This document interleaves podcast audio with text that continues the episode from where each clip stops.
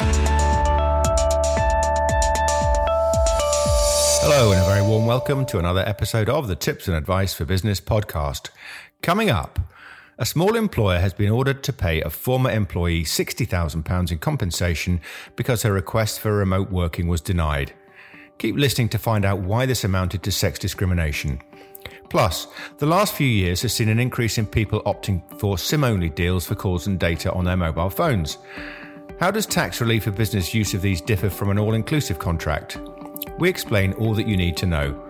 And don't forget to visit indicator-flm.co.uk to download our series of free mini guides to tax and HR matters. There's really no obligation.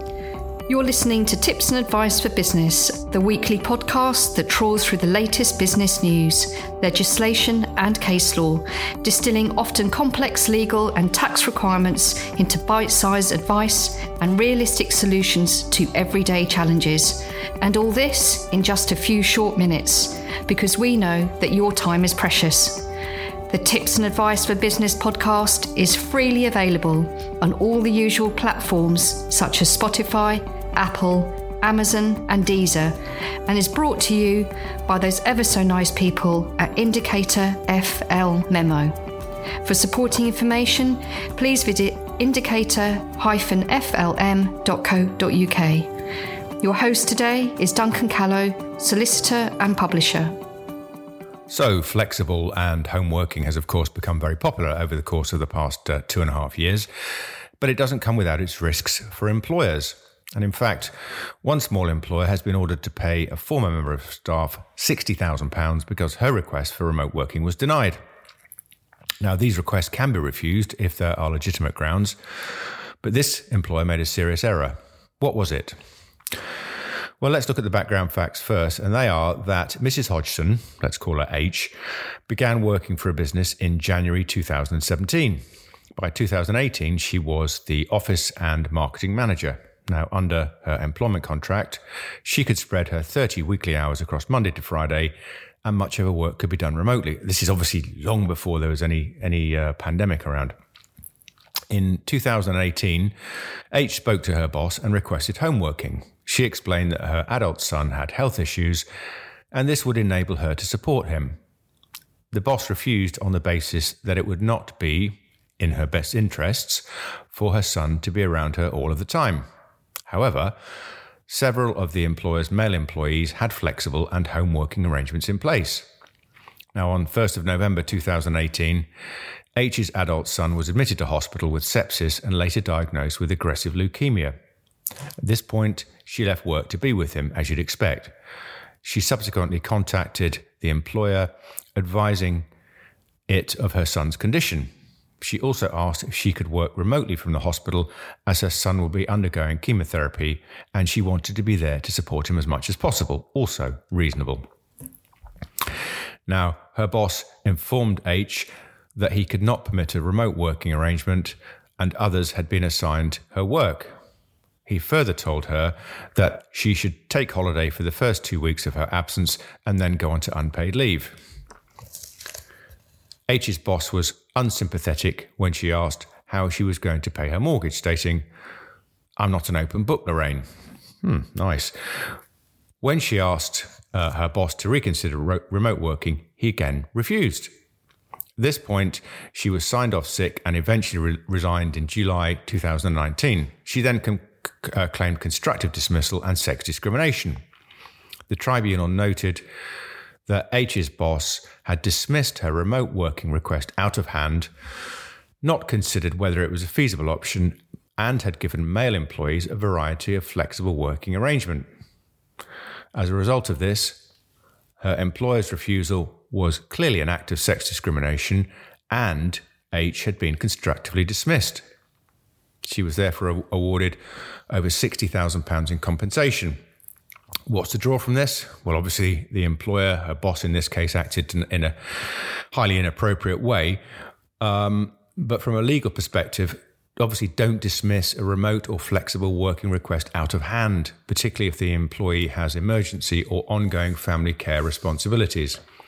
Always discuss it with the employee and give it full consideration. Where you're unsure about the arrangement, consider granting it on a temporary basis and place it under ongoing review. Now, of course, there are grounds to, re- to reject a flexible re- uh, working request, and we have them set out in our flexible working policy. Just see the details below to download it. Only use these grounds to reject a request, and they must genuinely apply to the situation.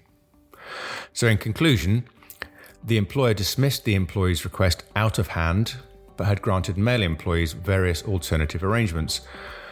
On that basis, the employer's actions were clearly an act of sex discrimination.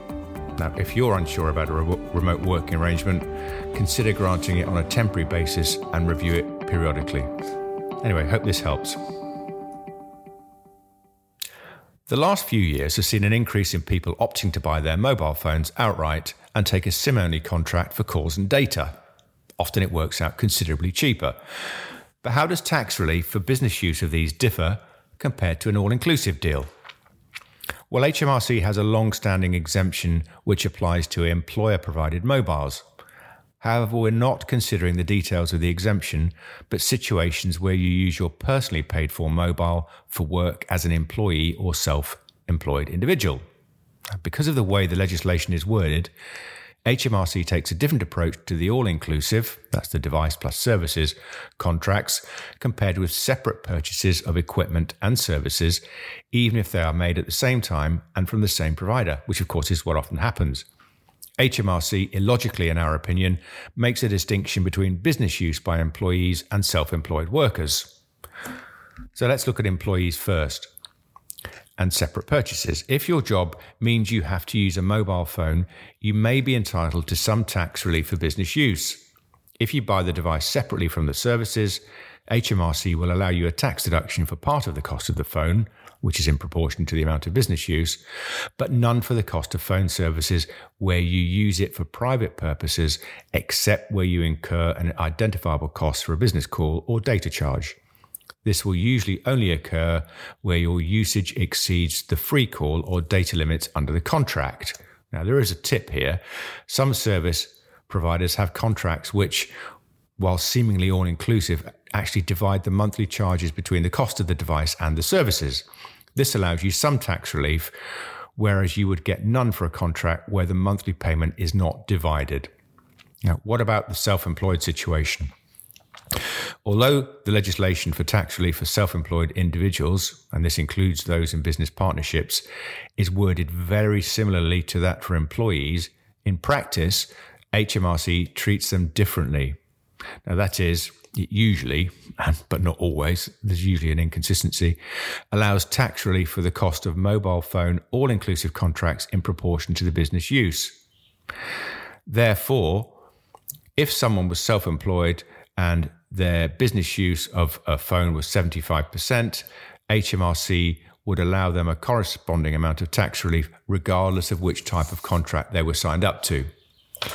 So, in summary, the rules mean that HMRC can refuse tax relief for the cost of an all inclusive contract if there is any private use. By contrast, where you purchase a mobile phone separate from the call and data service, you can claim a tax deduction for the cost, which is in proportion to the business use of the phone. Can you believe it? We've reached the end of another episode of the Tips and Advice for Business podcast.